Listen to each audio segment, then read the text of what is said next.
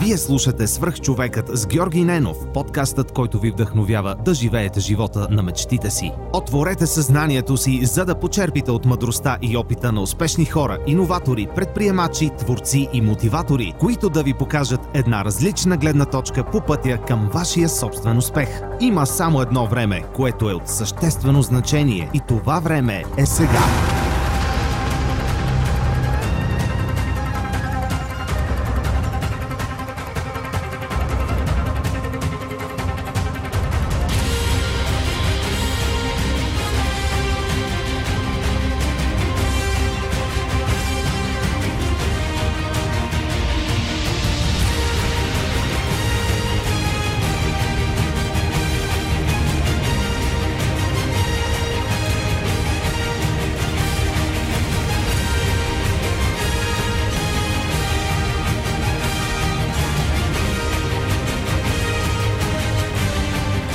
Здравейте! Вие слушате Свърх човека с Георги Ненов, а днес мой гост е един много специален български поет. За да го представя на вас, аз ще прочита едно негово произведение, което той собственоръчно избра и на мен много ми харесва. Сланата на двора бабата щеше да намери дюли и мушмоли, вече загнили. Щеше да ги вземе в джоба на престилката си, за да ги стопли Можеше да ги свари на компот или сладко, а можеше и да ги остави в панера с портокалите, за, за, за да се отъркат и те в една екзо, далечна екзотика. Да, обаче бабата я няма и портокали в панера няма, а на дядото не остава друго, освен да свари дюлите на ракия и да пие сам до готварската печка. Здрасти, Иляне! Алоха, много ми е приятно. Четеш страхотно, ще взимам по мои литературни четения, много тежък глас вадиш. Да, разви, развивам го, ам, записвайки тези, тези епизоди на подкаста. Благодаря ти, че прия моята покана. Първо, дълго време се опитвахме да се срещнем, да запишем, но а, аз вчера използвах един много, а, много такъв хитър ход, за да направим айсбрейкинга, реших да дойда с мотора защото знам, че си фен. Спечели и... ми сърцето, само като ти видях каската на Валентино Роси, викам да, с това момче ще се разберем. Супер, много се радвам.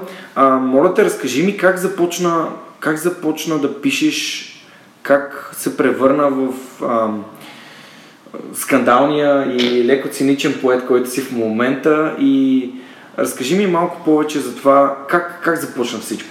Ами знаеш ли, е, ти самия си от немската гимназия. Аз имах възможността, когато бях 7 клас и се готвех за а, изпитите, да ми преподава една госпожа култова за немската гимназия, Марта Джалева, която ми запали желанието за писане. Тъй като това беше а, учител в най-чистия смисъл на думата, който Покрай цялото зазубряне на какво е искал да каже автора, ни провокираше сами да откриваме магиите в текстовете и ни караше да мислим и да чувстваме, не само да зазубряме някакви анализи.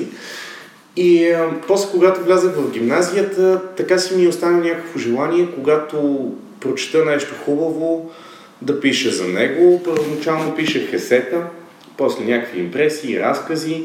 Имах си блог в гимназията и заминах на 19 в Германия. 2-3-4 години бях класически гастарбайтер. Първоначално заминах да уча политология в Берлин, само че на третия месец заработих в една дискотека и живота доста се завъртя. И в един момент с един от най-добрите ми приятели, мой съученик, решихме да се създадем собствена платформа литературна, тъй като и той поддържаше блог, решихме да обединим сили. Тогава се дадахме в Flash. Това се случи 2012 година към края някъде, ноември-декември. И публикувахме наши къси разкази. Впоследствие платформата се разрасна и започнахме да публикуваме разкази на гос-автори, все млади хора, които супер талантливи, но без никакви връзки в литературния свят и нямаха желание да целуват ръце, крака и задни части на някой, за да ги публикуват, тъй като българската литературна сцена нещата са така. Хората са супер горделиви, много са се взели на сериозно. И когато им изпратиш текст да ти го прочетат, в случай, че се възхищаваш на въпросния автор, или не получаваш никакъв отговор, или тъничко те пуска по допирателната, и те отебава. И тъй като нямахме желание така да разчитаме на някакво слагачество, искахме да си развием една свободна платформа, където без никаква цензура и без, без никаква чужда намеса да може да публикуваме това, което ни се пише, създадахме и собствен сайт и фен страница. Първоначално фен страницата с... за първата година имаше може би 7-800 човека, които бяха харесали. После Георги се оттегли, Георги Белоречки, този другар, се оттегли, той се създаде друга платформа. Аз тогава превъртях малко, влюбих се в една дама безпаметна и реших, че трябва да я впечатлявам с стихове. И по-преди това не бях пробвал е, да пиша стихотворно и смехотворно в началото и нещата така се завъртях, че почвах да си публикувам текстовете във Фейсбук. Фейсбук дава страхотни, страхотни възможности в случай, че държиш на обратната връзка с своите читатели, тъй като това е най-непосредственият начин да получиш фидбек. В момента не говоря за лайковете. Лайковете далеч не са мерило за това, кое става и кое не става, тъй като хората в Фейсбук цялостно много кълват на такива ефтини трикове. Ако завършиш стихотворението с обичам само теб, нали, имаш хиляда лайка.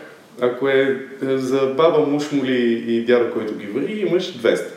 Нали, това, е, това не е мерило, но а, всеки един човек, който по някакъв начин е бил а, жегнат, докоснат, ядосан от това, което си написал, може веднага да ти пише. И аз отделям страшно много време на обратната връзка. Отделям страшно много време на това да комуникирам с хората, които се вълнуват от моите текстове. Всъщност при мен успеха дойде именно заради това. Тъй като аз си бях изградил вече доста сериозна фен страница преди да излезе първата ми книга. И мисля, че това е правилният модел, тъй като в момента ти знаеш ли, за миналата година са издадени над 2500 а, заглавия от български автори. Прозаични и поетични. Това е страшно много. Това е по 8-9 книги се издават на ден. А, издадени са над 700 стихосбирки, от които 200 дебютни. За повечето нищо не чуваме. Затова в тази епоха, в която живеем на дигитален свят, за мен е много важно първо да станеш разпознаваем, си изградиш някаква платформа и чак тогава да дадеш продукт на читателите си. И всъщност при мен нещата се завъртяха, когато се върнах от Берлин. Защото сега се върнах, защото имах покана да участвам в София Поетики 2014 година. Един фестивал, който се организира вече от 10 на години на пролет. То не е на пролет, юни месец. И тогава имах възможността в един много див летен дъжд да чета и там се гласува. Там публиката гласува. Няма жури, което се определя.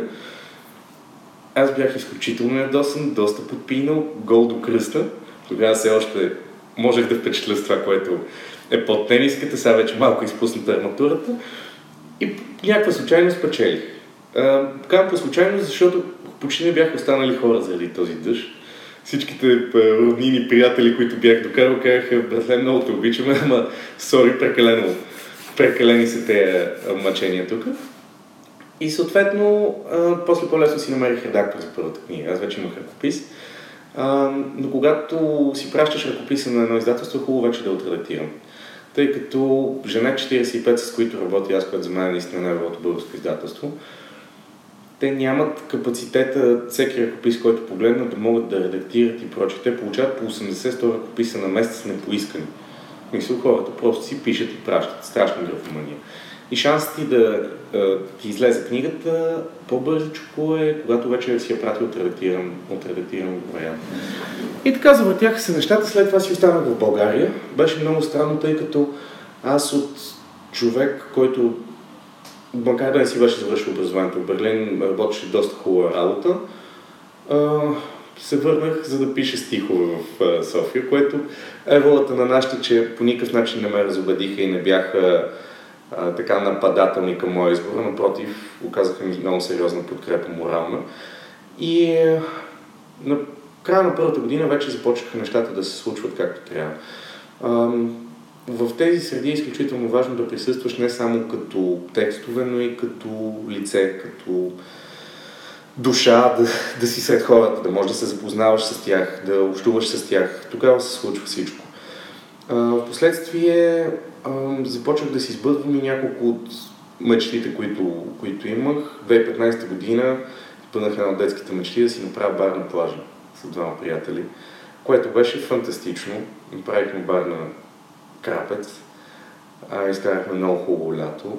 А, после пък с Рене Карабаш, моя много близка приятелка, страхотна поетеса и, и режисьорка, направихме Творческа академия Валерий Петров, което беше наша мечта, тъй като в България творческо писане можеш да учиш като магистрски програми в Софийски в Нов Български университет. Но аз като човек, който и бакалавър няма, се чувствах доста дискриминиран от цялото нещо и исках да създадем място, където хората наистина да имат много по-практически приложения на наученото. Създадахме четири направления за поезия, проза, кино и телевизионен сценарий.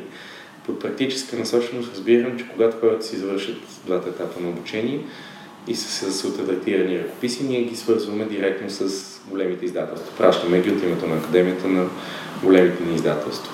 А, това беше страхотно. В момента пък си подготвим един друг проект. Вече доста се подалечих от писането по същество и ми се, занимават с, ми се занимава с други неща. А именно превръщаме един стар хипарски бус в мобилна книжарница за съвременна българска поезия и проза. акцентът ще падне, всички заглавия ще са наистина само български автори, които ще предлагаме, но акцентът ми ще падне върху заглавия, които са писани последните 20-25 години. Тъй като ние имаме страхотни млади автори, под млади разбирам творящи в момента, за които обаче не се чува достатъчно. И е, за мен е много важно, тъй като моята аудитория е основно по-млада, а, да отварям очите на хората за книги, които са извън учебната програма.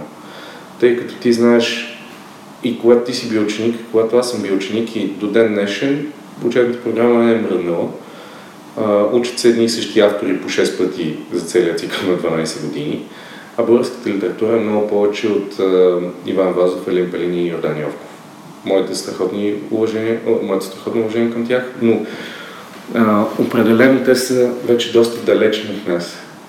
Един човек на 15 години не се вълнува особено от българското село да бъдем обективни.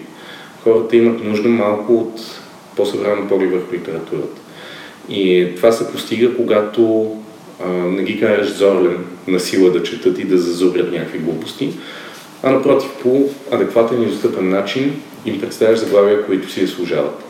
Всъщност тази мобилна книжарница, тя ще пътува по по-малки градове и моят голям мерак е да пътува и по музикални фестивали а, из България. И всъщност цялото лято съм си го отделил за това. В момента правим план с Сдружението на общините в България, къде ще отидем, като успоредно с това ще правим и представяния на автори. Заедно с мен в буса ще взимам писатели и поети, на които ще организираме събития, които ще срещаме с хората по по-малки градове. А, това е защото, да, ти знаеш, в София в момента всеки божи ден има поне по 3-4 литературни четения. Плодив е шутнал покрай 2019. Само, че България не е само това. А, България има страшно много места, в които на мен ми се е случило да организирам събития. И ето сега последно бях в Дупница или в Благоевград, чета и хората ме гледат леко оплашени. Аз казвам спокойно всичко, окей, нали, и една дама от първия ред ми каза, ами, ние не знаем как да се държим, нали, за първи път сме на литературно четене, което по никакъв начин не е осъдително. Това е нормално, mm. явно, в смисъл, те не са виновни за това нещо. Но аз искам да използвам това, че съм набрал някаква популярност, имам вече медийни контакти, за да мога да организирам интересни, адекватни събития при хора, които не, не им е писнало до тук от литературни четения и от срещи с писатели, а напротив, наистина жадуват за такива неща и се вълнуват от това. И е, според мен последните няколко години определено има бум на както на писането, така надявам се и на четенето, поне продажбите показват това, тъй като аз следя и статистически данни. И е, ежедневно се боря с това тъпо клише, че моите хора не четат. Това не е така ето ще те поканя на някое наше събитие да видиш, че няма пространство, което да не сме напълнили, то аудиторията е 18 до 27, 8, 30, примерно. Наистина. Въпросът е наистина как стигаш до читателите, как а, говориш с тях, как общуваш с тях, защото а, много е измамно, ние сме в Штатите. Тук бестселър става една книга, продаде хиляда бройки. Това е като демо версия на нормален пазар. А, тук не можеш да си позволиш да си там горе в небесата надут, превзет и всички да те честват за това, че а, просто си благоволил да напишеш нещо. Няма как да стане. Мисъл, дори Фредерик Бекбеде, който продава милиони тиражи, всъщност супер земен и супер пич. Има възможността сега да се запозная с него. Хората виждат, че а, тази надутост и тази поза на артиста всъщност играе лоша шега. И се старая, старая малко да обърнем фокуса, тъй като в българското литературно пространство се чува доста повече за скандали, връжди и е, някакви свади, отколкото за добрите примери. И всъщност това, което искаме да направим с тази мобилна книжарница е именно да показваме добрите примери. Предстои, стискай палци, това нещо да се развие и като а, телевизионен формат. Тъй като дори 2017 година в България, ако не си в телевизията, е по-тегло. Защото интернет дава популярност, но телевизията вече може да те доведе наистина до хората. Хората все още гледат телевизия, човек. Аз не, не мога да си го обясня много, но явно има такъв, такъв тренд, който не е отминал и искам всичките им тези пътешествия да бъдат заснети, да се представят ежеседмично хубави заглавия и събития, които си заслужават. Нямам желание да съм конкуренция на библиотеката по БНТ или нещо такова, но за мен това е страшно мухлясъл и прашасъл и скучен начин за да се говори за литература. Просто едни хора на един затворен кръг от, от хора си плюят в устичките и не дават нещо да, да продължи нататък. А, просто малко е стегнирана ситуацията и, и трябва да се разчупи. И аз в момента мога да ти кажа, че нямам какво да го така че не ми пука. Мен ме хейтят в средите, така или иначе. Примирил съм се с това. Даже ме забавлява, защото за мен работата на артиста е да не те остави безразличен. Мога да ядоса, мога да усмихне, обаче ако просто дигнеш рамене, значи не си е свършил работата. Така че аз нямам нищо против да, да съм такова, да, как се казва, мокър през в ухото на литературните критици и прочее. Харесва ми, може би, думата, с която бих те описал в момента е провокативен.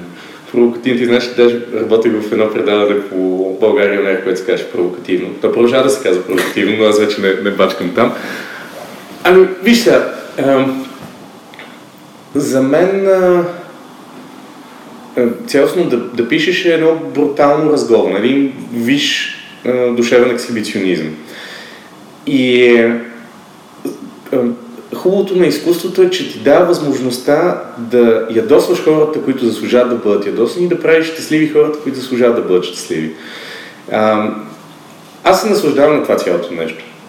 Аз си честен хейтерите. Ти знаеш ли, докато още във Фейсбук бяха Гостин Господинов, имаше една, то още съществува, една а, епигонна страница, която се казва Септемврин Госпожинов. Препоръчвам ти го, препоръчвам и на твоите слушатели. Ще се попикаеш от смях. Ще се попикаеш. Това е пак такива по дума на ред, нали, съвременна поезия, само че е, такова, много саркастично еротично. Просто е жестоко. И си представи, има хора, които в нехаресването си отделят ежедневно някакво време, за да измислят неща и да ги качват и така. Това е, това е едва ти наградата. Е, е, тази тенденция, между другото, наистина не разбирам. Аз преди няколко години фолонах всички а, спиндермановци и така нататък, да. защото всъщност а, хората не разбират какъв е, какво лежи отдолу под, под това. То смива. Mm-hmm. Всъщност то смива а, начин, по който хората живеят в момента. Mm-hmm. Мисля, то усмива хората, които го харесват. Абсолютно. И това е брутално. И аз просто реших, че просто ще насоча енергията си в, в малко по-позитивните неща и всякакви трол страници, изключение на Тромо едно, аз съм ги но просто защото ми идва повече. А, един мой приятел направи това класическия българин и изчупи интернета наскоро. Ти виж какво стана, бе, човек. Това, това... Ах това е готино. Ако успееш това нещо да го превърнеш в нещо, което ти носи пари, защото това с Спиндерман в един момент се появиха тениски с Спиндерман, шапки с Спиндерман и такова. Ако успееш да го направиш така, че да не е само голата идея. Голата идея, всяко чудо за три дни, супер. Но това, което казваш ти с енергията, къде се влада, това е страшно важно. Това е вчера, когато си говорихме с теб, стана въпрос, че това е абсолютно личен избор. Дали ще решиш да развиваш един нов проект или ще избереш да седиш пред телевизор и да гледаш гала, как пият урина и как не знам си какво. Нали, това си е личен избор, но аз самия съм преценил, че в България мога да живея добре, ако се обграда с смислени и градивни хора, които отказват да си пилеят времето и силите, които не мрънкат да действат. И тогава нещата се получават. А, това си говорихме пак, че средата е страшно определяща. Така да. Аз отказвам да... От майка ми е една хубава сентенция, но съм бил малко, когато ми я казва, съм запомнил. А, пази се от неудачници, защото провалите са заразни. И е, аз честно да ти кажа, го видях това с годините, защото до седми клас бях в квартално училище. Mm-hmm. И в момента, в който смениш средата, по друг начин почваш да мислиш, по друг начин почваш да действаш. И е, също съм, целият ми фейсбук, харесал съм, защото аз си падам по дебели жени, целият ми фейсбук са само фен страници на а, големи мамасити някакви и от време на време там 10-15 човек, чието писане наистина ценя. А, просто защото обичам едновременно хем да е смислено, хем да е красиво. Нали? Така като си скролна надолу по стената, да ми се напълнат и сетивата, и душичката. Супер. Та... Много ме кефи това, което каза. Просто ам, опитвам се доста често да говоря за средата. Това е един от фокусите на, на срещите ми с такива вдъхновяващи хора като тебе, които правят, които действат буквално.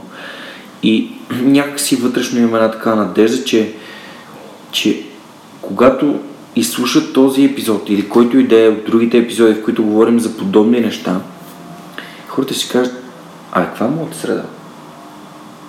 Събирам ли се с приятелите ми само да пиеме бира или събирам с приятелите ми за да, за да научим нещо, за да се развием, да обменим идеи. Ниво, mm. да обменим идеи. То е много е странно звучи, нали? да зарежеш всичките си приятели, които сте били заедно 20 години, с които сте играли в футбол пред блока и сте играли на фуники, за да ги замениш с хора, които четат, хора, които се развиват, хора, които учат, хора, които постигат и са смели и действат, а не хора, които просто чакат и са се пуснали е така живота да живее и казват държавата ми е виновна, правителството ми е виновно. Бойко, Знаеш какъв як вид за Бойко Борисов чук? Да, да, Най-якото нещо, което се е случило по време на правителството на Бойко Борисов и никой няма как да го отрече, е, че все пак Гришо заби Николчето. Браво, мачка и Гришо. Давай кобра. да, просто, просто се сетих да ти го кажа и знам, че го Знаеш ли, това, което казваш, аз в един момент осъзнах, че за всяко нещо може да си намеря оправдание. Ето сега аз нямам Нобелова награда, защото държавата. Сори, масони, брато. Нали? Обаче, това са глупости. Това са абсолютни глупости. Аз се търся причината единствено и само в себе си. Ако искаш да променеш света, почваш от човека в огледалото. Mm. Това е, е simple as that. Ам, с, специално с а, а, средата и с хората, аз самия не съм си заменил моите приятели от детството слава Богу, всеки се и поразви, нали? Никой още не е, е дружбенски тарикат е, и прочие. Но, но то е неминуемо. Израстването се получава естествено, защото ти в един момент някакво си кажеш с хора, които не, не пътуват, не четат, не mm. се развиват. Просто увисва. И е, с... Е, е, аз сещам за един хубав цитат на, на Кеннеди, кой ако не ние, кога ако не сега. Ами това е. Действаш. Колкото успееш. Но въпросът е, че има два погледа върху ситуацията. Един, когато ти сега ти предстои заминаване а, нали, с живот в, в друга страна, когато живеех в Берлин, от една страна се радвах колко отделно там, от друга страна това малко и задушава. Защото, честно ти кажа, в момента е много по-лесно да стартираш някакъв нов бизнес или да почнеш да реализираш една идея в България, отколкото в Германия. И ще ти кажа защо. Защото там на теб ти хрумва гениалната мисъл, отваряш Google и има поне 10 човека, които преди теб вече са е, направили. Докато тук в България Да, единия поглед е да казваме мама модела, тук нищо не е направено. Другия да кажеш, хм, щом тук нещо го няма, аз съм видял, че работи като модел, еми, окей, ще го направя да, да се случва в България. Е, трябва малко българяване. Трябва малко имплементиране, нали, към се участваш в един такъв проект. да, трябва малко така да, е, да отговаря на нашите нужди, защото те си специфични. Mm. Ако трябва да сме откровени, България е, е много по-близко до Ориента, отколкото до Европа. Като начин на мислене и като менталитет. И, а, и затова аз ти казвам, че се чувствам супер щастлив, защото това с училището за, с Академията за а, творческо писане в западните страни го има от, айде да не си умно, десетки години, да не са стотици. Mm. Това е нещо, което е потребно, което, от което има смисъл, защото хората искат да се развиват в тази насока, искат да успяват. При мен писането, аз когато бях ученик, пишех за Капитал и Дневник, публицистика. И много исках да уча журналистика. Обаче всичките ми колеги ми казаха, не дей, по-добре запиши нещо друго, в което да имаш повече знания, дали ще економика, право, международни отношения, каквото искаш, нали, пък ти си пиши, защото иначе 4 години в факултета по журналистика и масови комуникации учат как да буташ химикалката. Нали, няма практическо приложение. И именно затова моята идея е наистина винаги, каквото и да правя, да има някакво практическо приложение. Да не е просто едно, една извисена идея, която там си витае, а наистина хората да, да могат да, да се развият реално с, с това нещо. И знаеш ли, да се похваля, тази идея всъщност ние реализирахме миналата година за първи път, сега предстои най да има нов клас, нови класове, нов семестър. А, тази идея входирах в Пловдивската община, защото те бяха открили един конкурс за проекти, които да се случват в Пловдив за, във връзка с Европейската столица на културата. И от над 200 проекта Творческата академия е в топ 5. Което за мен, е, това стана наясно онзи ден, това за мен е страхотна награда. В смисъл, това за мен наистина означава, че сме направили нещо смислено. Mm. И че това нещо първо ще се развива. И знаеш ли, тъй като до момента курсовете се случваха в Националния дворец на културата, но тъй като той в момента е в ремонт, с, във връзка с домакинството на Европейския съюз 2018, вероятно следващия семестър ще се случва на друго място. Но идеята ми е да, го, да направим и онлайн платформа за обучение. Тъй като повечето ни курсисти са или работещи, или учащи. Ние, естествено, лекциите са били в извън работно време, но пак е по-трудно, винаги изкачат някакви неща. Или пък има много от чужбина, от провинцията, които няма как да пътуват два пъти седмицата до София за, за лекции. И е, предстои да го разраснем това нещо като онлайн платформа, където човек да може да гледа лекциите във формата на видео, но да си получава същите задачи от лекторите и да получава фидбек от тях, когато ги изпълнява. И е, определено виждам, че има все по-голям интерес към това нещо, тъй като а, хората искат да се научат. Вече не е само да кажеш, че не знаеш нещо. Не е само да питаш. Нали? Не е задължително да си се родил а, големия пишещ човек. Аз самия никога не бях хора на курсове по творчество писане и посещавах повечето лекции, като, освен като организатор и като студент, защото екипа, който бяхме избрали са наистина топ и поетите и писателите и киното и телевизията наистина страхотни професионалисти и хора с желание да, да обучават, защото ти знаеш, че да скалъка си е нещо специфично. Именно. Ми, честно ти казвам, за 3 месеца научих повече, отколкото за 10 години опити, четене и писане. Всъщност, курсовете по творческо писане не те правят писател, но много ти скъсяват пътя към правилата. Защото ти правилата можеш да ги научиш по време на работа, само че ти отнеме примерно 5 години или 10 години, за да хванеш цак.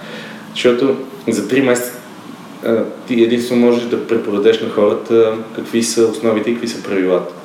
И вече от тях зависи колко ще се развият, за да, за да освоят правилата и да се научат да ги нарушават. Също си има една такава сентенция, че когато чирака нарушава правилата, това е невежество, а когато учителя нарушава правилата, това е откритие. И специално в поезията, защото ти в момента във Фейсбук може да видиш, стана супер модерно, всеки има фен страница, всеки пише или е фотографи, или е нещо. Но страшно много личи, ако човек е чел, а, когато се пише бял стих, когато няма рима. Дали това е просто вертикална проза, или човек все пак има някаква представа за ритъм и за а, а, стихосложение. Дали е изучил това и е решил да пише, разчупвайки нормите, защото се бунтува срещу тях, или просто не знае как се пише. Но наистина това, това е инициатива, която, в която силно се надявам да, да се развие и да, да остане. А сега да ти кажа, съм намислил още два проекта, бачкам по тях.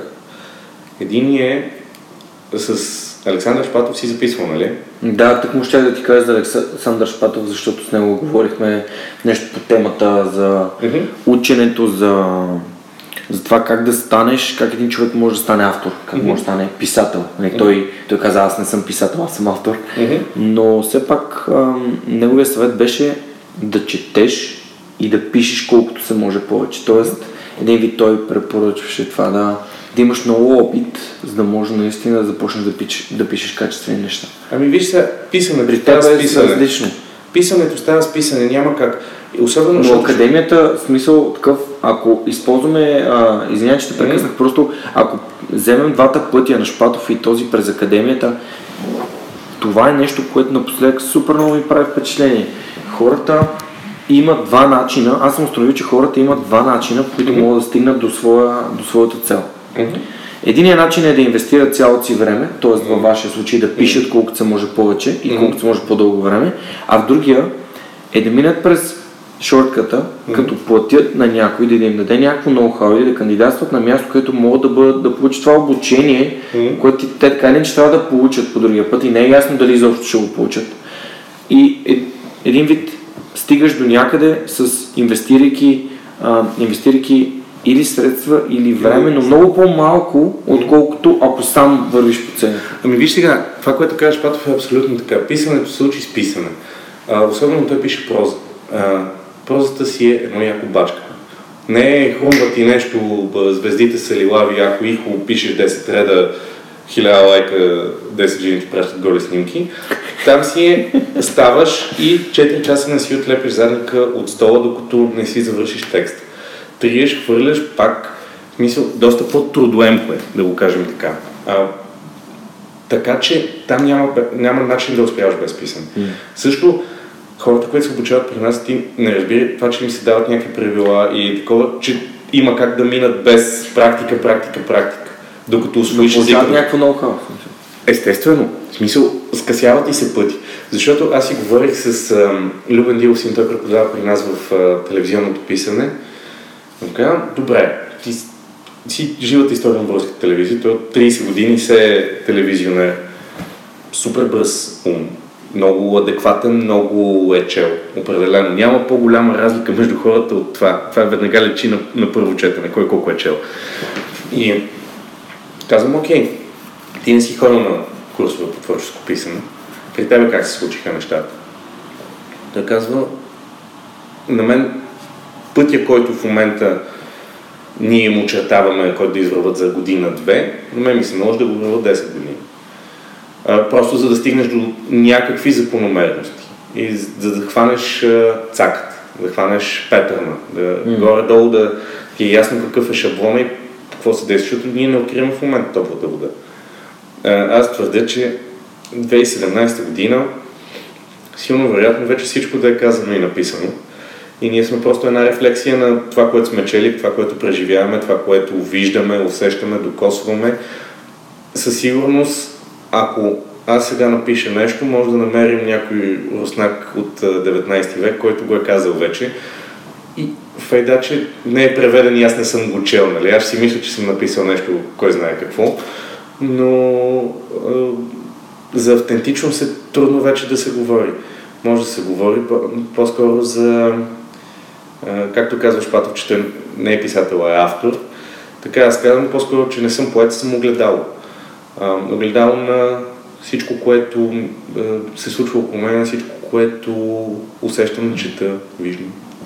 И, и така, да, наистина това са двата, най-грубо казано, двата пъти. Един е сам да си чупиш главата на принципа на проби и грешки, който далеч не е толкова лош. Особено ако човек се занимава с изкуството, това може и да е много вдъхновяващо всичките разбивания и пукнатини, които ти се получават, може по някакъв начин така да ти завихрят съзнанието, че да се роди нещо хубаво.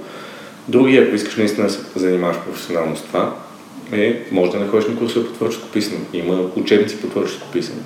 Може да хванеш, да четеш, да се упражняваш. Примерно Йосип Новакович, той скоро ще идва в София. Той издава два учебника по творческо писане, които са с по 12 глави. Как се пише диалог, как се пише увод, как се пише заключение, как се пише, как се развива герой, прочие.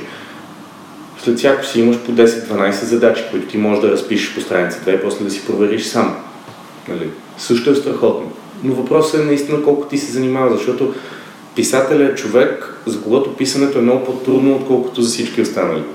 А, хората имат такова погрешно впечатление, че това е лесна работа, това е лек, това е сядаш, хрумва ти нещо и изведнъж хората така над по партията и е, всичко е много И си в Хайлев. И си в Хайлев.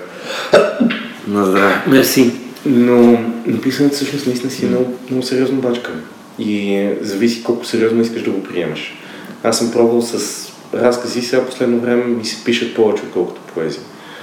Но за това си трябва някакво самотение, трябва да си спокоен, трябва съзнанието да е чисто.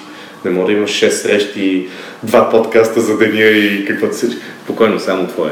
Не, не изневерявам с други хора подкастове не правим.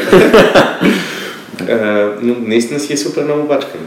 Въпросът е, че никой не те пита колко бачкане. Хората искат продукт. В смисъл, и ако си добър, трябва да го правиш да изглежда лесно. В смисъл, не трябва да обясняваш бяха ми необходими 8 години, 10 години, 12 години, не знам си какво. Хората искат да им го представиш и да, да изглежда хубаво. По принцип, аз мисля, че малко, когато някой иска да направи нещо ново, дали при писането или изобщо в бизнеса, повечето хора са заблудени от една доста така от една не, не, не виждат основното и то е ако имаш нещо, което искаш да направиш, готов ли си да платиш цената? А това е супер важно. То е, то е приложимо в а, работата на 9 до 5, това е приложимо в фитнеса, в храненето, в спорта, в абсолютно всичко. Готов ли си да платиш цената и ако имаш достатъчно силно да, в смисъл като обосновка, то тогава пътят ти ще, може да не е много лек, но сигурно си способен да го извървиш. Виж, аз съм се научил, че лесно няма. А, без значение какъв път ще си избереш, всеки сам си знае каква битка води. А, въпросът е наистина, че ние сме свикнали и за това аз забелязвам, че в българското общество зависта е нещо много силно. Защото ние сме свикнали да гледаме опаковката. А, когато видиш човек с еди каква си кола или с еди какъв си стандарт или а, пътуваш наляво надясно, си кажеш, е, ха, искам и аз. И много малко хора наистина се запитват какво седи за това. С какво, с какво се е наложило да платиш с здравето си, с достоинството си, с принципите си, с, Се работа с страшно много бачкане. Всичко си има цена. Аз съм се убедил, че наистина даром не идва абсолютно нищо. А, има един хубав български филм, много любим мой, а, Стъпки в пясъка на Ивайло Христов. Съм. И там има една хубава реплика, а именно, че всеки човек в този живот има да изяде по една кофа лайна. На един кофата е по-малка, на другия е по-голяма. Обаче, ако си решил да се държиш мъжки, ако ще червата ти я се влачат по пода, ще кажеш пояса ми се разпаса. Нали? Тарикат мъж не писка. Хващаш, бачкаш, доколкото ти стигнат силите. Аз съм се убедил, че късмет е както си го накъсметиш. Ако седиш и чакаш, пиленцето не каца. Ако няма как да спечелиш шестица без да пуснеш а, фиш. Нали? И а, също се убеждавам, че всичко в България е въпрос на контакти. Абсолютно. И аз тъй като нямам как да разчитам и ни- никога не съм и искал да разчитам на контакта на нашата, затова и се върнах, за да мога да създам тук една мрежа от контакти, за да мога, когато си по-известен, това нещо има си много минуси, обаче има един огромен плюс, че много по-лесно можеш да сбъдваш проекти, в които вярваш. И не говоря само за собствени проекти, ми на хора около теб, които правят нещо хубаво. И аз използвам това. плащам си цената за целия хейт и простоти, които ежедневно чета за себе си. Обаче си струва. На няколко мои приятели, супер талантливи, им помогнах да ги свържа с редактори и с издатели. Изгледах им книги, почнахме да правим събития заедно. Академията, книжарничката. Сега знаеш какво правят? Затова ти казах за Шпатов. А, ти знаеш за читалнията. Страхотно пространство. Супер. И сега предстои да изградим такъв тип павилион в а, посолството ни в Париж, който пак да бъде само с български заглавия и да се ползва като библиотека и като място за срещи. Страшно силно желая да се случи този проект. Дай Боже, към 24 май да може да го финализираме. Защото това е нещо хубаво. Да, Ти знаеш какви големи общности са по европейските столици, българските. И е, хората имат желание. Аз сега бях декември месец в Париж на представа на един хубав сборник в посолството.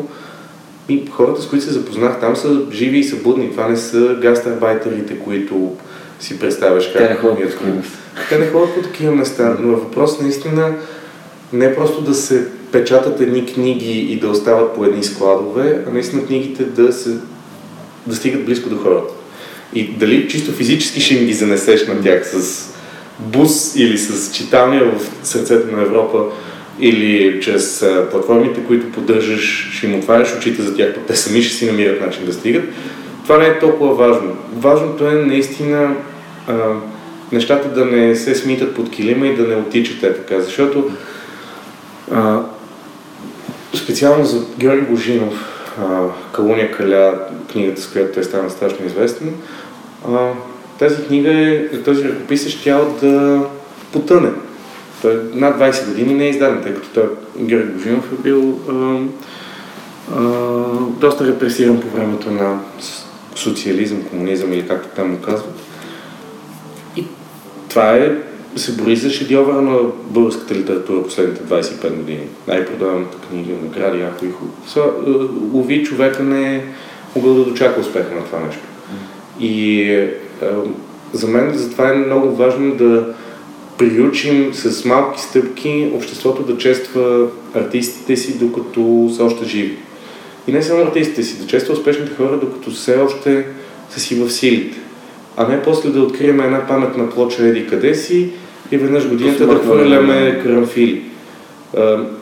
Имах, имам един приятел, който има банда и си беше направил една готина тениска, на която пише момичета, а, местните банди. Ние наистина имаме нужда от това. Не, чакай, как беше? Много по-ценно е да спиш с а, а, китарист от местна банда, отколкото да бленуваш по а, някоя голяма рок звезда. Нали? Малките неща сега, какво да правиш? А, аз казвам, че поета се подкупва най-лесно с добро отношение. И всъщност и, най- и най-лесно се убива с, с лошо отношение.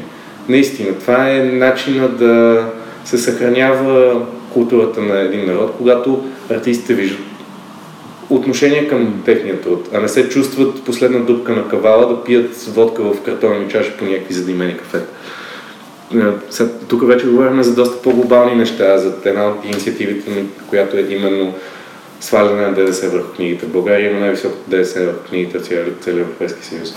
Другата инициатива е да се увеличи бюджета за закупуване на съвременна литература за регионални библиотеки и читалища, тъй като имат супер малки бюджети. Като гледаш в... Аз сега бях минал седмица в библиотеката в Перник, ами те почти нямат нови заглавия. На година се купуват по 15-20 книги нови. А това е жалко. Това е жалко, защото как реално отваряш хората, очите на хората за това, което се случва, като ти можеш да им предложиш едни прашаса томове на 50 години. И е, това са все неща, които вече са на по-високо ниво, могат да бъдат решени.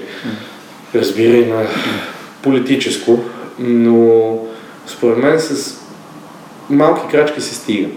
Важното е да не се спира. Ако всеки дълбае по малко в една посока, нещата се получават. Кефиш ме колко си ден. Поздравявам те за тези неща и пожелавам успех на всички тях. наистина аз те подкрепям, че ако действаме и ако си дълбаем в нашия си проблем идея, mm-hmm. а, рано или късно ще стигнем до края. В смисъл ще направим от тунелче и ще излезем от другата страна и ще си кажем, а, ето, то може, можело. Можело. Да. И Никой няма да ни оправи ситуацията, ако не си оправим ние. И затова исках много да... Много исках да дойдеш да гостуваш при мен в подкаста, защото малко ли много се шуми около тебе и искам да, искам да, искам да разпространя идеята за свръх човека на колкото се може повече хора, които да, да я намерят за полезна и да извлекат стойност но изобщо не съм подозирал, че ще говориш за това колко много проекти правиш. Аз си мислих, сега ще дойде ще ми говори тук за Ще свием един кос, ще дойде с три фенки и ще го обернем на орги. Само, не, надявам се, че не да не слуша. Не да не слуша, не, не, няма фенки, няма, не. Супер. Да, всъщност мислих, че си говорим за поезия и за това как си, как си започнал да пишеш, но ето, всеки, всеки такъв ам, гледам да нямам очаквания, но mm-hmm. всеки такъв положителен пример ми казва, си казвам, ето бе, тия хора правят такива яки неща, наистина те са супер вдъхновящи.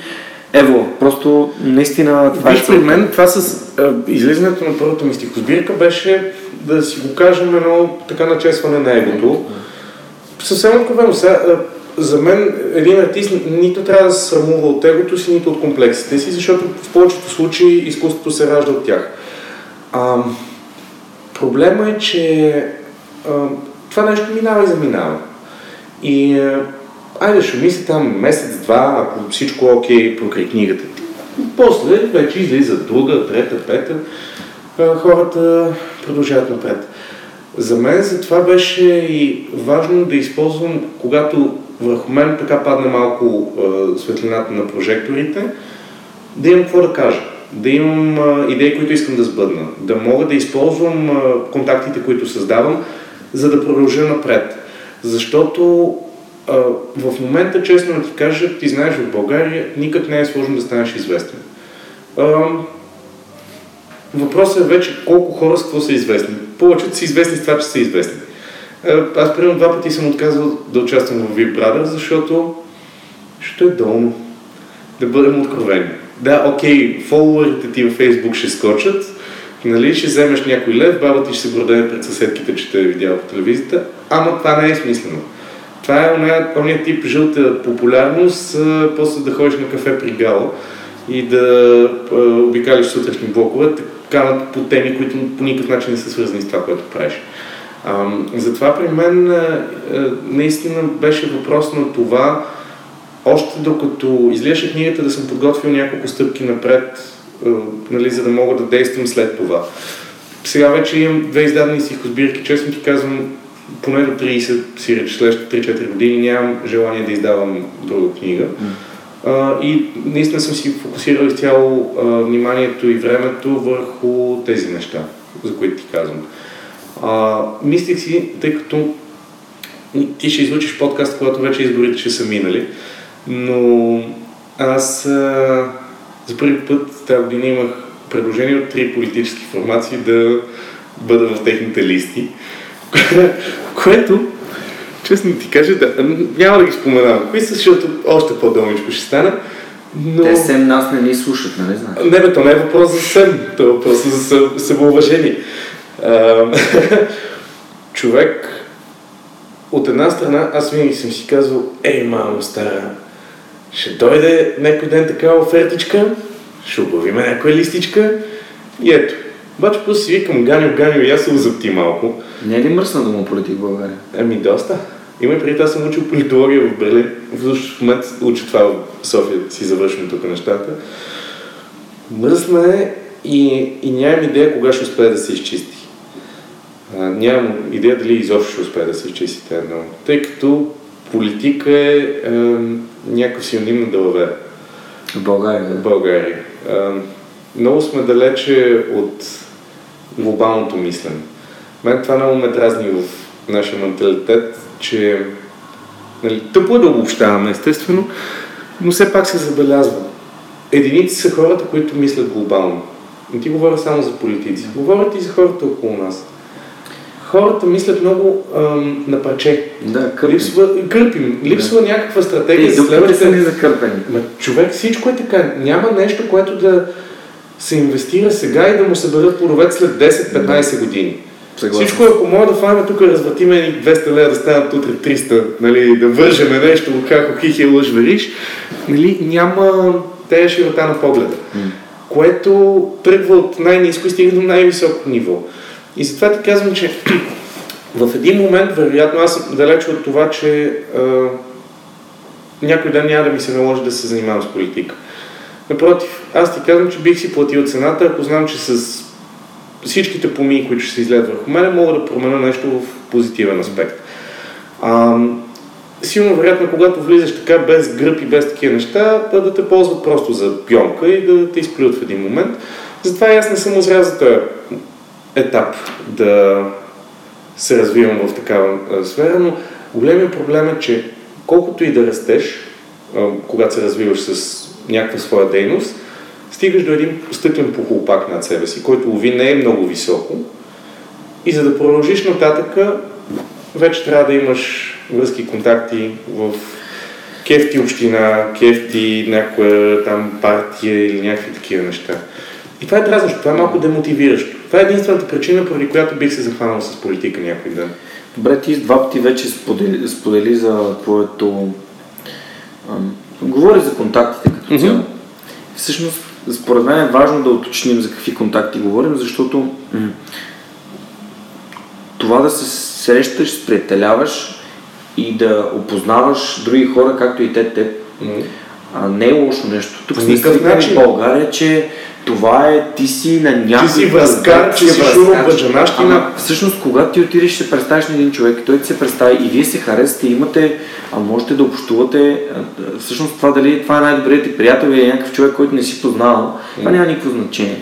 Въпросът е, че според мен хората са много затворени и по този начин те пречат сами на себе си да опознават други хора и да се развиват, да, да развиват мирогледа си, да, да запознават с а, хора, които могат да им помогнат, защото искат да им помогнат. Кажи ми, дали мислиш, че в България хората достатъчно често искат помощ, когато имат нужда? Ми, малко сме горделиви в това отношение. Другото, което е, че липсва и осъзнатост. Ам, сам човек, знаеш, само за туалетната. А, Ови, ние доста трудно правим общности. На мен това ми прави впечатление. Когато следя така някакви обществени прояви, ми прави впечатление, че една голяма маса може да се събере само около нещо негативно.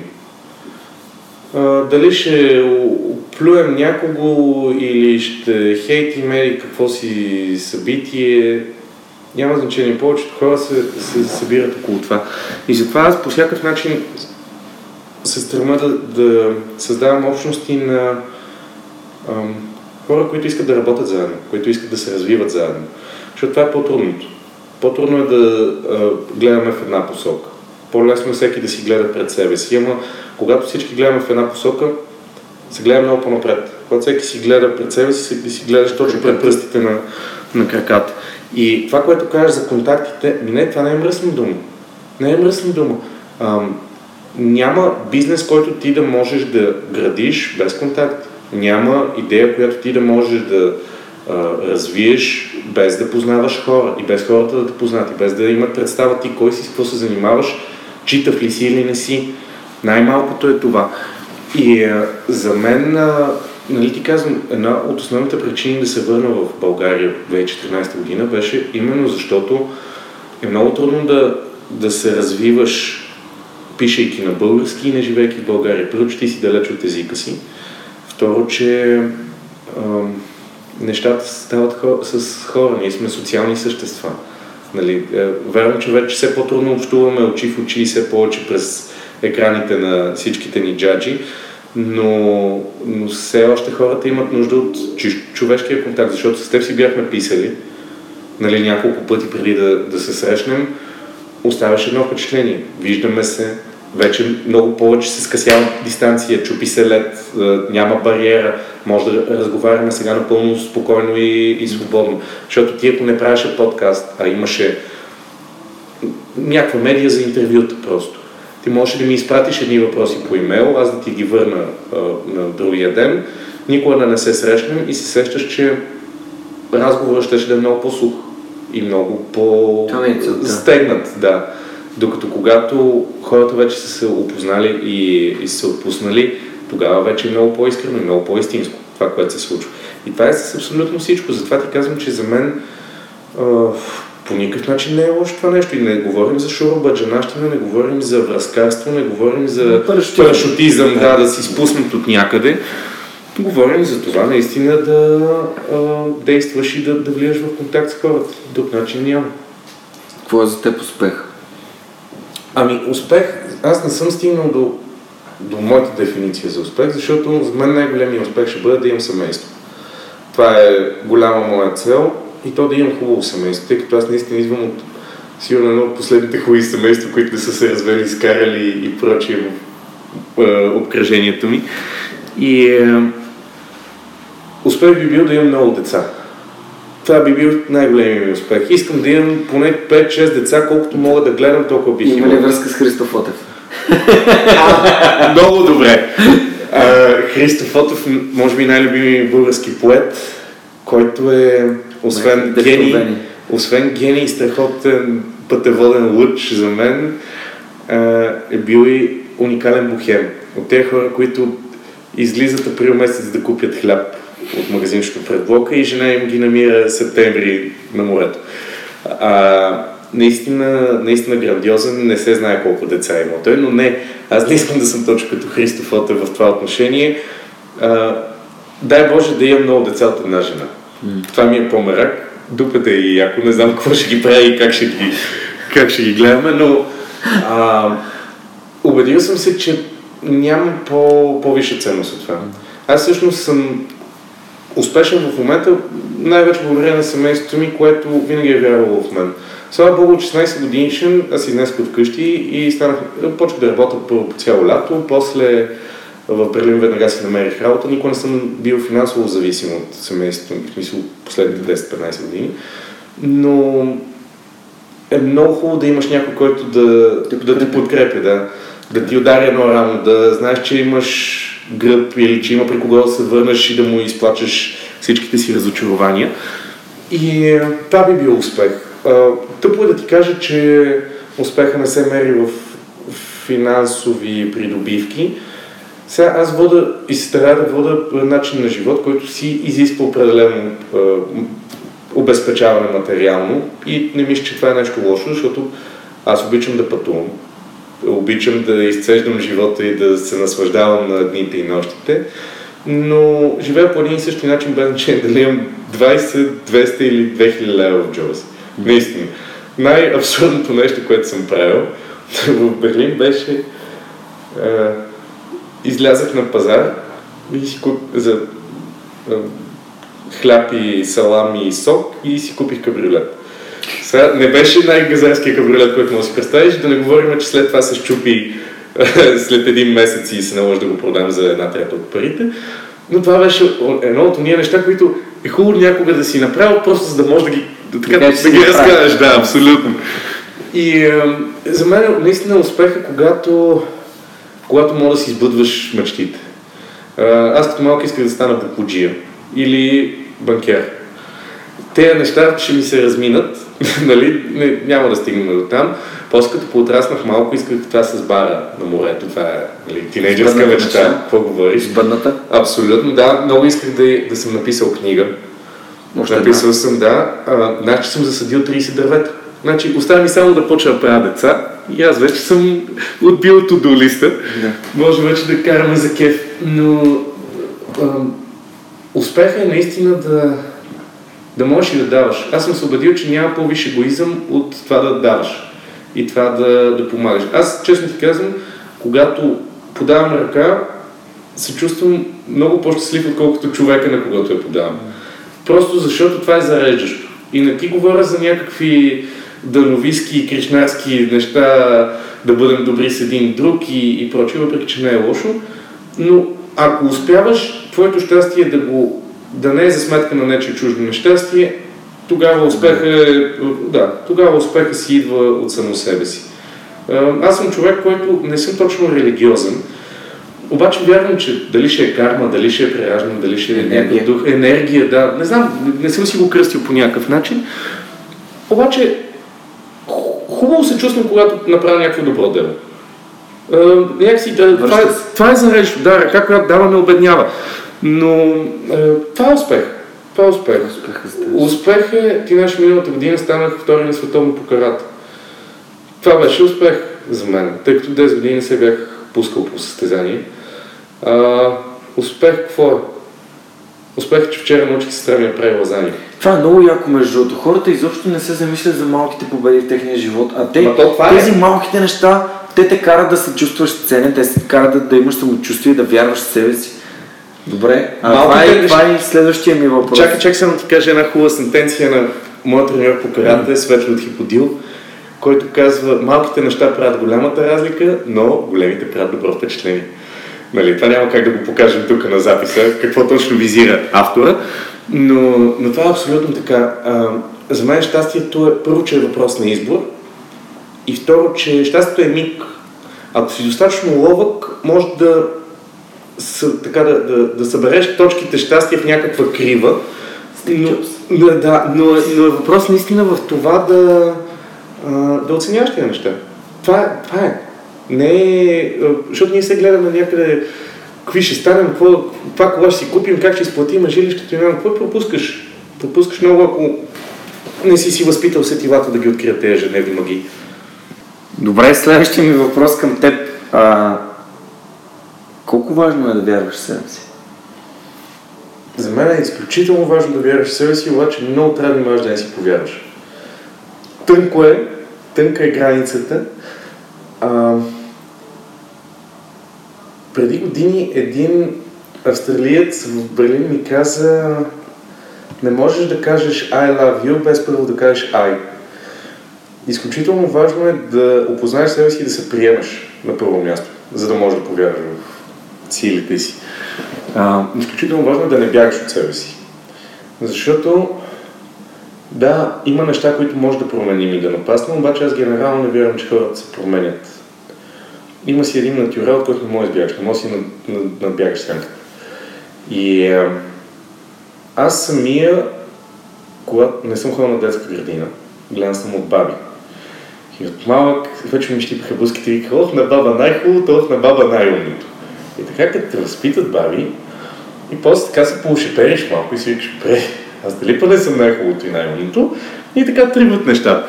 Не, това на шега, обаче имаме предвид, че е изключително важно в ранна детска възраст как биваш възпитаван. Дали да се чувстваш горд от себе си или да се срамуваш от себе си. Вярванията са много оставащи. Ами оставащи се. Оставащи се. Това особено аз имам доста развита памет от много малко дете. 3-4 имам ясни спомени. Ами оставащо е човек. Защото тогава всичко се трупа в подсъзнанието. Тогава съзнанието още не е много изкристализирало и те неща си те преследват след това. Защото ти приемаш нещата, които чуеш за абсолютно верни. Абсолютно 100% истина. За тебе това е. И аз а, отделям страшно много време да тренирам с сестра ми, да четем заедно. Сега, уви, наскоро се здоби с смартфон, майка ми подари смартфон, иначе аз самия съм върл противник на тази технология. Но тя, слава богу, не ползва там е, фейсбуци и прочие. Обича да чете. И е, аз не пропускам е, ден, в който да й кажа, че изглежда фантастично, че е страшно готина, че много вдъхновяваща, хубава млада дама. Тя е на 11.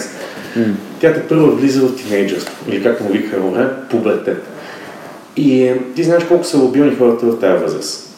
Първо, колко са директни и е, тегави децата в училище, как всяка слабост не се пропуска, напротив се задълбава в нея и че не може да си позволиш такова нещо И се сочи с пръст. задължително.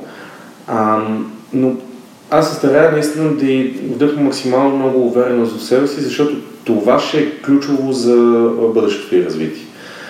Всеки си минава през някакви трудности, не е проблема в това, въпросът е как се справяш с тях. Дали изпъчваш рамене и вълните се разбият в тебе, или накланяш рамене и така гледаш нали, да мина отгоре, нещо да се пуснишиш. И ам, аз честно ти кажа, наистина вярвам в себе си и вярвам, може би, най-силно в себе си. От, това ти казвам, че не съм религиозен и не вярвам, че всичко вече е предначертано. Нали, че не съм ходил на врачка или на гледачка и на такива разни езически лели. По-скоро вярвам, че всичко си зависи от мен.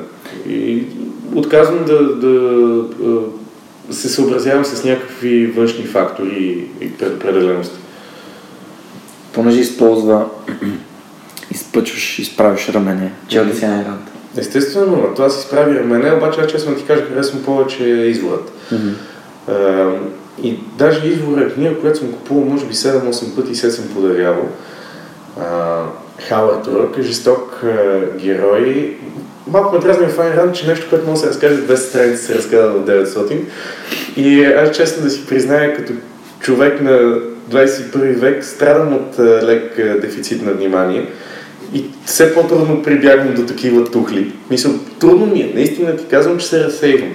Колкото, колкото и да ме държи книгата и да ми е интересна, всичко над 300 страници вече започвам да, да се озъбвам. Просто сме свикнали страшно много с късите форми. А, хората вече нещо над страница две трудно могат да ги накараш така да го дочитат. Добре да приемем, че има човек, който слуша с интерес и иска да разбере коя е книгата, която ти би му препоръчал. Мамо, това си ти, нали? Сигурен бях, че ще слушаш до тук. А, Айде да изброя, защото няма да е. Ще изброя примерно 3-5 заглавия на български автори, които според мен наистина си заслужават. Бих препоръчал на а, Васил Панайотов Обиец. Това е един пич. Той стана втори в реалитито по БНТ ръкописът. Един пич, който е 1,90 м, с бръсната глава, супер нацепен, целият татуиран, гледа лошо, ходи винаги с нож и с бултериер и цялостно си убеден, че този човек ще ти вземе парите.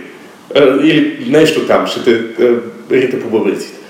Страшен пич, невероятно талантлив и това е една от най-яките книги, които съм чел от български автори последните няколко години. Бих препоръчал най-любимата ми българска книга. Не винаги е казано, това е балада за Георг Хених на Виктор Пасков. Значи тази книга съм предпочитал поне 10 пъти и мога да кажа, че всеки един път ме е стискала за гърлото. Всъщност и останалите на Виктор Пасков и Отопсията на една любов и Германия мръсна приказка с страхотни, страхотни, страхотни романи. А, за мен това е големият писател на последните 30 години български. Уви вече не е сред нас. А, всъщност, знаеш ли, едно от мерил, мерилата ми за литература като прочета една книга си каже, ей, мамо, стара, искам и сега да я бях написал. А другото е да искам да я препрочета. Значи, за мен книга, която не си е служава да се препрочете, не си е служава да се чете веднъж. Но няма как да го знаеш, ако не я прочетеш веднъж. А, какво сега? А, бих препоръчал а, на Милен Русков аз харесвам джобната енциклопедия на мистериите и захвърлям дивата природа. Доста повече от възвишение, макар че той стана известен с тях. Просто защото това са... Той е страхотен разказвач и той взима писането на сериозно. Той не е така тип Калин Терзийски по 4 книги на година да вадиш и да ходиш само по сутрешни телевизионни предавания. Напротив, той 2-3-4 години може да живее в ученичество, докато не, не си поручи темата и не я развие и не я завърши. Сега предстои да излезе новия му роман в два тома. А, бих препоръчал на Божана Апостолова Делнична Библия. Това е създателката на Жена 45, но го казвам не за да се подмазвам, а защото това е книга, която наистина те а, учи на сила на духа. Тя е автобиографична и разказва за нейните перипети като малко дете, като млада жена. И е определено написан много хубаво, много увлекателно. Бих препоръчал 432 Херца и камбаната на Надялко Славов. Това са два романа, които е, камбаната излезе 2016, 432 Херца излезе 2015 година. Надялко Славов е един от най-големите ни български поети, живи, и да е жив и здрав но които... Абе, поезията е голяма школа за а, прозата. Когато един поет започва да пише проза, иска за личи си. Слога е друг, ритъма е друг, мелодичността на езика се улавя. Фантастични книги. И предвид, за първи път се случи две поредни години един и същи автор да спечели голямата награда на Хеликон с свой роман. А, Дялко. Бих препоръчал Васил Грагиев. На Васил Грагиев аз много му харесвам. Не съм учил още роман Ексорбита, но много ми харесват неговите разкази. Васил Грагиев, той е адвокат, супер интелигентен мъжага, с широка душа, обичаш да кампингува на градина. А, значи Деград е от най-яките спорници с разкази, т.е. стотина страници страшен. Сега последно четох и на Чарли Парушев, те са си приятели с Васо, на Чарли Парушев само за напушени. Еми, човек, побърквам се от кефа тези разкази. Тотално нищо общо с класическата а, а, традиция на българската литература.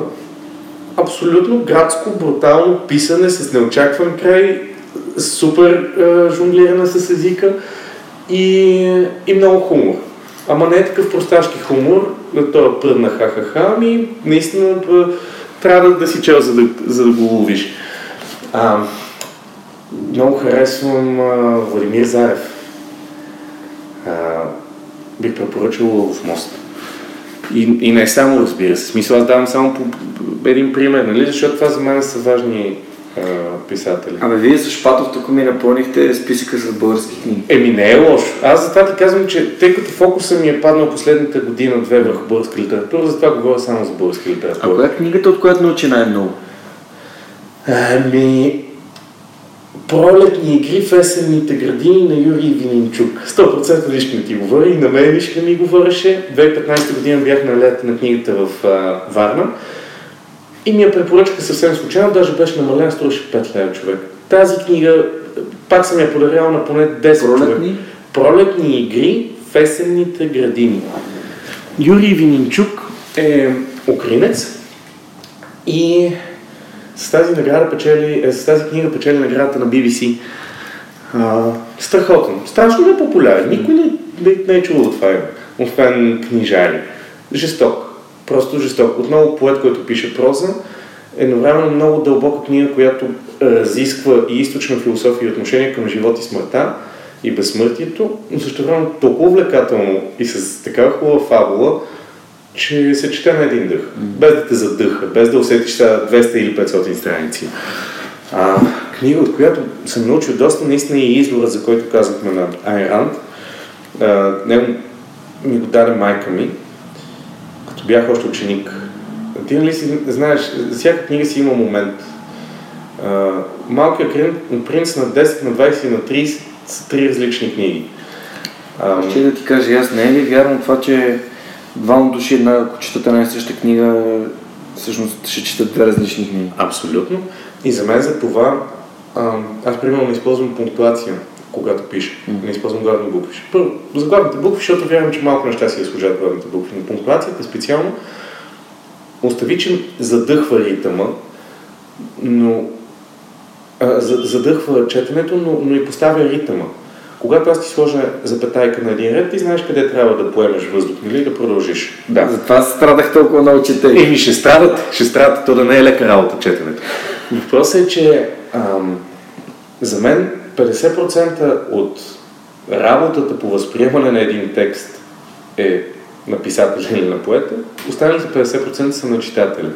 И аз държа да оставям максимално много свобода на читателя да сам да си определя ритъма, сам да си улавя кои са му акцентите, а не аз да му ги посочвам с големи мигащи червени стрелки.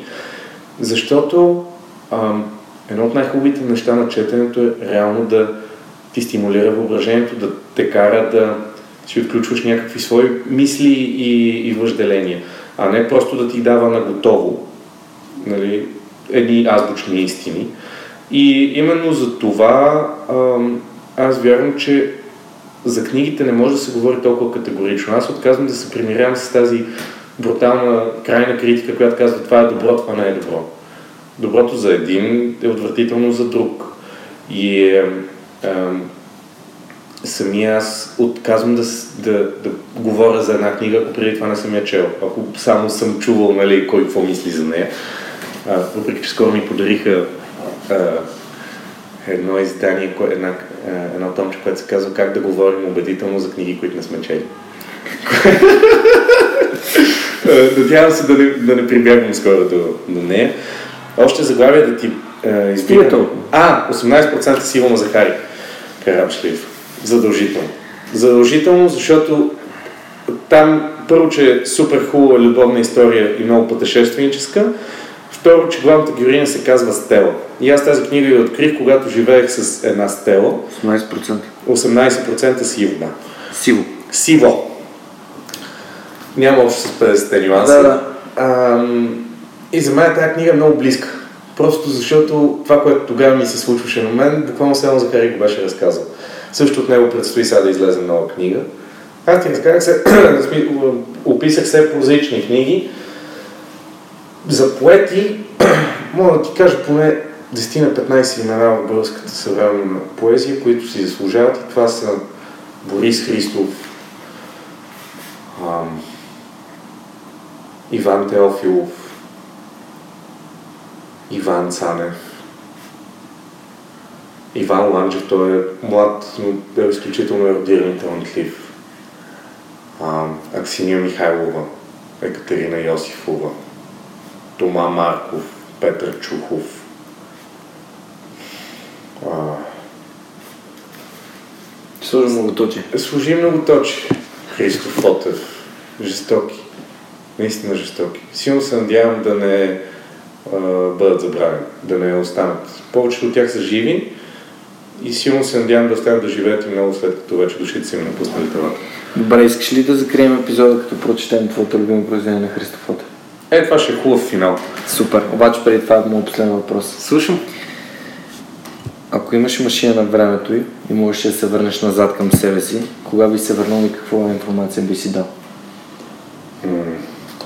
Да се върна назад в своя живот. Да, не в своя живот. Не в човечеството. Да, разни епохи. Ами, бих се върнал 2-3 години назад на една Аполония и бих си казал, Иляне, избягвай Созопол, защото от Созопол само нежелани бременности, сецвания на кръста и венерически болести. Типичен стил на, а, на Илян за затваряш... А... Еми не, виж, сега, през цялото време говорихме за някакви смислени и градивни неща. Трябваше да си покажа малко рогата и аз. Аз си мислех още в началото да ти кажа, абе, давай спокойно с твоя си, твоя си е неподправен мое. цинизъм, така че супер. Явно нещо яко. ми се е поправи от цинизма. Вече не е неподправен цинизма ми. Подправеният ти цинизъм. Подправения ми цинизъм. Добре, ми значи аз ще си позволя да прочета от твое име а, на Христо Фотев. Окей. Колко си хубава. Колко си хубава, Господи, колко си хубава. Колко са хубави ръцете ти. И нозете ти колко са хубави. И очите ти колко са хубави. И косите ти колко са хубави. Не се измъчвай повече, обичай ме. Не се щади, обичай ме. Обичай ме с истинската сила на ръцете си, нозете си, очите си, с цялото изящество на техните движения. Повярвай ми за винаги и никога ти няма да си глупава. Обичай ме. И да си зла, обичай ме, обичай ме. По улиците след това по стълбите, особено по стълбите си хубава.